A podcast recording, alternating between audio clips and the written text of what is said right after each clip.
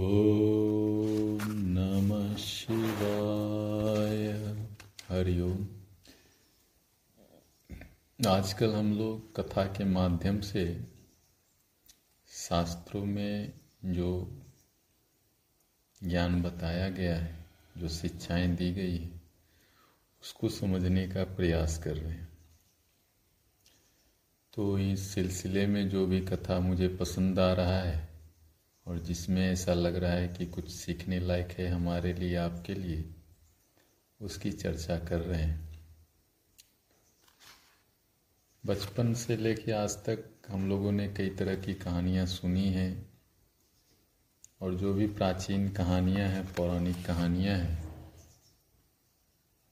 उनसे मानव जीवन को कैसे उन्नत बनाया जाए, सुखी बनाया जाए, आनंदित बनाया जाए, सात्विक और दिव्य बना जाए, इसकी शिक्षाएं होती।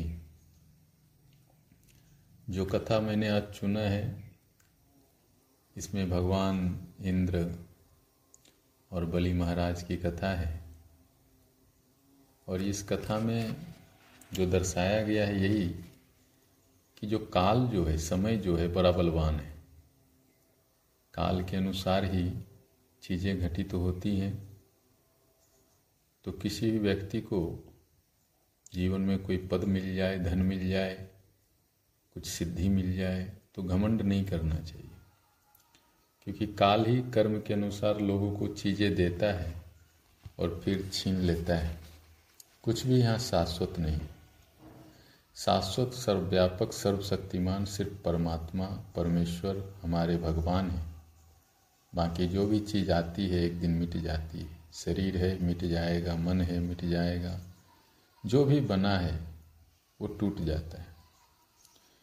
तो प्रस्तुत कहानी से बहुत सुंदर ढंग से इस चीज़ को समझाया गया है ताकि हम अपने जीवन में सुख हो, दुख हो, हानि हो, लाभ हो, सफलता हो, विफलता हो, दिन हो, रात हो, जो भी हो, काल की लीला, समय की लीला, ईश्वर की लीला, कर्म की लीला समझ के, स्वीकार करके, संतोष भाव से, आनंद के भाव से जीना चाहिए।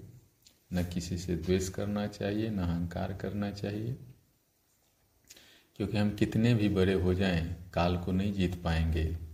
काल एक दिन आता है और जीवन भी लेके जाता है।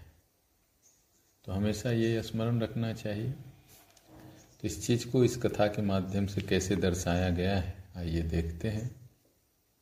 एक बार की बात है, जब भगवान विष्णु ने 52 रूप में अवतार लिया और पृथ्वी पर आके महाराज बलि से पृथ्वी और स्वर्ग का राज्य दान में लेकर इंद्र भगवान को दे दिए। जब इंद्र जी को स्वर्ग का पद मिला, स्वर्ग का गद्दी मिला, तो स्वर्ग का राज्य तो धन, वैभव, समृद्धि, नाना प्रकार के भोगों से भरा पड़ा है। तो इतना बड़ा राज्य पाके, स्वर्ग की गद्दी पाके इंद्र जी को थोड़ा सा गर्व हो गया, अहंकार हो गया।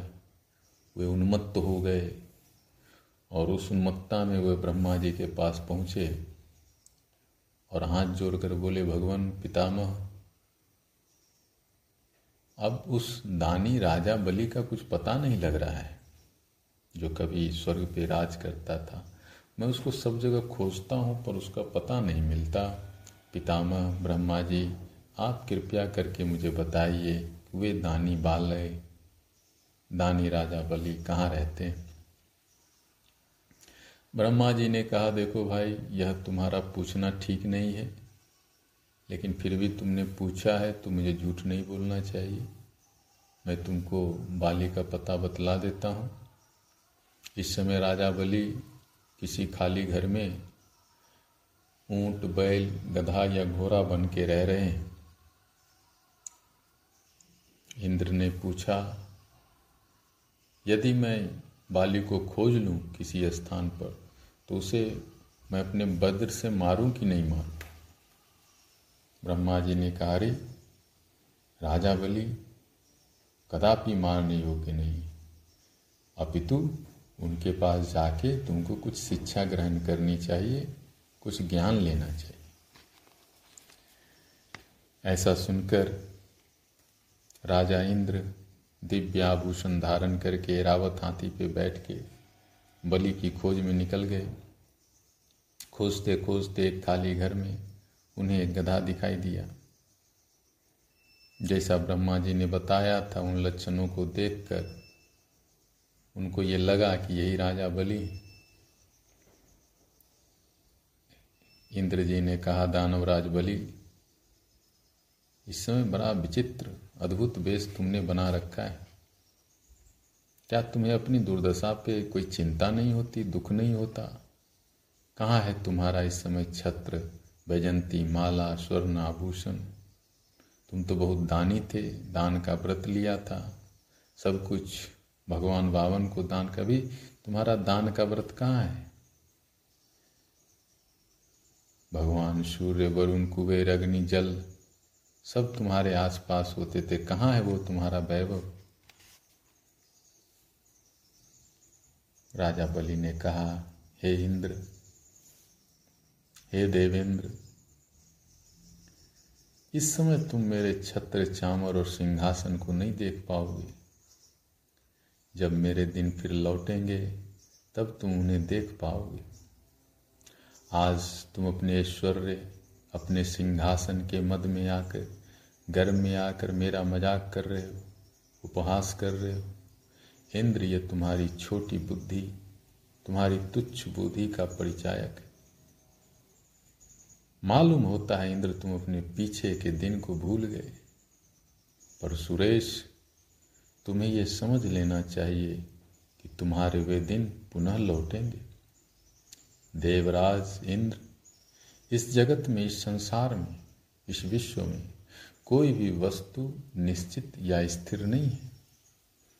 काल सबको नष्ट कर डालता है, काल से शक्तिशाली कुछ भी नहीं। काल ही बनाता है, काल ही मिटाता है। कल मैं इंद्र था, आज तुम हो, कल फिर कुछ होगा। इस काल के अद्भुत रहस्यों को जानकर मैं किसी के लिए भी शोक नहीं करता, दुख नहीं करता, चिंता नहीं करता।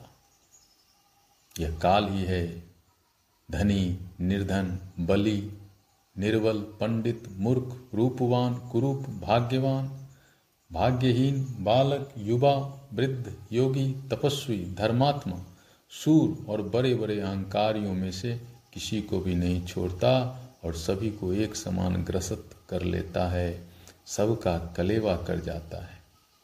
काल से परा कोई नहीं, काल से शक्तिशाली कोई नहीं। काल ही बनाता है, काल ही मिटाता है। ऐसी दशा में हे इंद्र, हे महेंद्र, मैं क्यों सोचूं, मैं क्यों दुख लूं? काल के ही कारण मनुष्य को लाभ, हानि और सुख दुख की प्राप्ति होती है। काल ही सबको देता है, काल ही सब छीन लेता है। काल के प्रभाव से ही सभी कार्य सिद्ध होते हैं। इसलिए हे वासव, हे इंद्र, तुम्हारा अहंकार, तुम्हारा गर्व, तुम्हारा मद, ये सब तुम्हारा मोह है, माया है। ऐश्वर्य की प्राप्ति, धन की प्राप्ति, समृद्धि की प्राप्ति या विनाश मनुष्य के अधीन नहीं है। मनुष्य तो आता है और जाता है, जैसे एक पत्ता हवा में उड़ जाता है। मनुष्य की तो कभी उन्नति होती है, कभी अवनति होती है। यह संसार का नियम है, जो आया है वो जाएगा, कुछ भी स्थिर नहीं है। इसमें हर्ष और विषाद नहीं करना चाहिए। ना तो सदा किसी की उन्नति होती है, ना सदा अवनति होती है, न पतन होता है। समय ही लोगों को ऊंचा पद देता है और समय ही गिरा देता है। तुम इसे अच्छी तरह जानते हो इंद्र। एक दिन देवता, पितर, गंधर्व, मनुष्य, नाग, राक्षस सब मेरे अधीन थे। अधिक क्या, जिस दिशा में राजा बलि हो उस दिशा को भी नमस्कार यूं कहकर मैं जिस दिशा में रहता था उस दिशा को भी लोग नमस्कार करते थे। पर जब मुझ पर भी काल का आक्रमण हुआ तो मेरे दिन पलट गए और मैं इस दशा में पहुंच गया। इस काल चक्र पर किसी का नहीं चलता। मैं अकेले 12 सूर्यों का तेज रखता था, पानी का आकर्षण करता था, पानी बरसाता था, मैं तीनों लोकों को प्रकाशित करता था, तपाता था। सब लोकों का पालन, संहार, दान, ग्रहण, बंधन और मोचन मैं ही करता था। मैं तीनों लोकों का स्वामी राजा था। काल के फेर से इंद्र, आज वो मेरा प्रभुत्व, मालिकपन, राजा होना खत्म हो गया। इसीलिए ज्ञानियों ने, विद्वानों ने काल को परमेश्वर कहा है, परमेश्वर कहा है, परमात्मा कहा है। कोई कितना भी दौड़े, कितना भी भागे, लेकिन काल को नहीं लांग सकता। काल उसे पकड़ ही लेगा। हम सब उस काल के अधीन हैं, हम और तुम सब कोई। इंद्र, तुम्हारी बुद्धि तो बालक जैसी है। शायद तुम्हें पता नहीं इंद्र कि अब तक तुम्हारे जैसे हजारों इंद्र हुए और नष्ट हो चुके हैं। यह राज्य, यह लक्ष्मी, यह सौभाग्य, यह श्री जो तुम्हारे पास आज है इंद्र, ये तुम्हारी बहूती नहीं है, ये तुम्हारी खरीदी हुई नहीं है, तुम्हारी दासी नहीं है। यह सारा संपत्ति तो तुम जैसे हजारों इंद्रों के पास रह चुके। इंद्र आते और जाते हैं। संपत्ति तो परमात्मा की है, यहीं की यहीं रह जाती है। प्रकृति तो परमात्मा की है, प्रकृति यहीं की यहीं रह जाती है। जहां हम तुम बैठे हैं, ये जगह यहीं की यहीं रह जाएगी। हम तुम आएंगे और जाएंगे। जो स्वर्ग आज तुम्हारे पास है इंद्र, वो कल मेरे पास था। आज मुझे छोड़कर तुम्हारे पास चली गई है, शीघ्र ही तुमको छोड़कर दूसरे के पास चली जाएगी।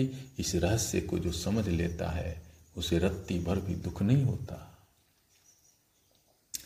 बहुत से कुलीन, धर्मात्मा, गुणवान राजा अपने योग्य मंत्रियों के साथ भी घोर दुख पाते हैं। मैं इसको समझना पड़ेगा। अच्छे लक्षणों वाली परम सुंदरी तो अभागनी और दुख सागर में डूबती दिख पड़ती है। कुलक्षणा, कुरूपा, भाग्यवती देखी जाती है। अच्छे अच्छे राजा दुख पाते हैं और मूर्ख लोग राजा बन जाते हैं। अच्छे लक्षणों वाली सुंदरियां दुख में रहती हैं और कुलक्षणा, भाग्यवती देखी जाती है। मैं पूछता हूँ इंद्र, इसमें क्या है, क्यों है? ये सब काल ही तो कारण है, और क्या है? काल के द्वारा होने वाले अनर्थ बुद्धि या बल से हटाए नहीं जा सकते। विद्या, तपस्या, दान और बंधु बांधव कोई भी कालग्रस्त मनुष्य की रक्षा नहीं कर सकता। आज तुम मेरे सामने वज्र उठाए खड़े हो इंद्र। अभी चाहूं तो एक घूंसा मार कर वज्र समेत तुमको गिरा दूं, चाहूं तो इसी समय अनेक भयंकर रूप धारण कर लूं, जिनको देखते हुए तुम डर कर भाग खड़े हो जाओ, परंतु करूं क्या? इस समय सब कुछ सहने का है, पराक्रम दिखाने का नहीं। इसलिए तेज गधे का रूप बनाकर मैं अध्यात्म निरत हो रहा हूं। शोक करने से दुख नहीं मिटता, वह तो बढ़ता है। इसीलिए मैं इस अवस्था में निश्चिंत होके हूँ। राजा बलि के इस विशाल हृदय को देखकर, उनके विशाल धैर्य को देखकर इंद्र ने उनकी बड़ी प्रशंसा की और कहा, निस्संदेह राजा बलि, तुम बड़े धैर्यवान हो, ज्ञानवान हो। इस अवस्था में भी मुझ इंद्र वज्रधारी को देखकर तनिक भी विचलित नहीं होते। निश्चय ही तुम राग द्वेष से शून्य और जितेंद्रिय हो। तुम्हारी शांत चित्ता, सर्वभूत हृदयता, ज्ञान, दयालुता, निर्वैरता, मित्रता देखकर मैं तुम पर प्रसन्न हूं बलि। तुम महापुरुष हो, मेरा तुमसे कोई द्वेष नहीं है, तुम्हारा कल्याण हो। अब तुम मेरी ओर से निश्चिंत होके रहो, निरोग होकर समय की प्रतीक्षा करो। निश्चित रूप से समय बदलने पे सब कुछ ठीक होता है। यूं कहकर देवराज इंद्र एरावत हाथी पर चढ़ गए और बलि पुनः अपने स्वरूप चिंतन में स्थिर हो गए। बहुत ही सुंदर छोटी सी कथा है और जो संदेश है बहुत बड़ा है। इस कथा में हम लोगों ने देखा कि राजा बलि जो तीनों लोकों के स्वामी थे, उनको गधे रूप में रहना पड़ रहा है। समय बदला, सारा पराक्रम, सारा राजपाट छिन गया, इंद्र जी के पास चला गया। और इससे पहले इंद्र जी के पास कुछ नहीं था, तो स्वर्ग का भी राजपाट समय आने से किसी किसी के पास चला जाता है। आम जीवन में भी देखते हैं कई बार, जिसको कुछ नहीं मिलना चाहिए था उसको सब कुछ मिल जाता है। तो बड़ा काल का ये खेल है, इसको समझना बहुत कठिन है, लेकिन है सब कुछ काल के अधीन। तो संदेश यही है कि जिस हाल में, जिस चाल में, जिस ढाल में रहो, मस्त रहो, मस्त रहो, मस्त रहो जी। राम भजो, राम भजो, राम भजो जी। संतों ने कहा है जिस देश में, जिस वेश में, जिस वेश में रहो, मस्त रहो, मस्त रहो, मस्त रहो जी। राम भजो, राम भजो, राम भजो जी। क्योंकि कहाँ हम बदल पाएंगे, सब कुछ सब परमात्मा के अधीन है। इसलिए कहा गया सीता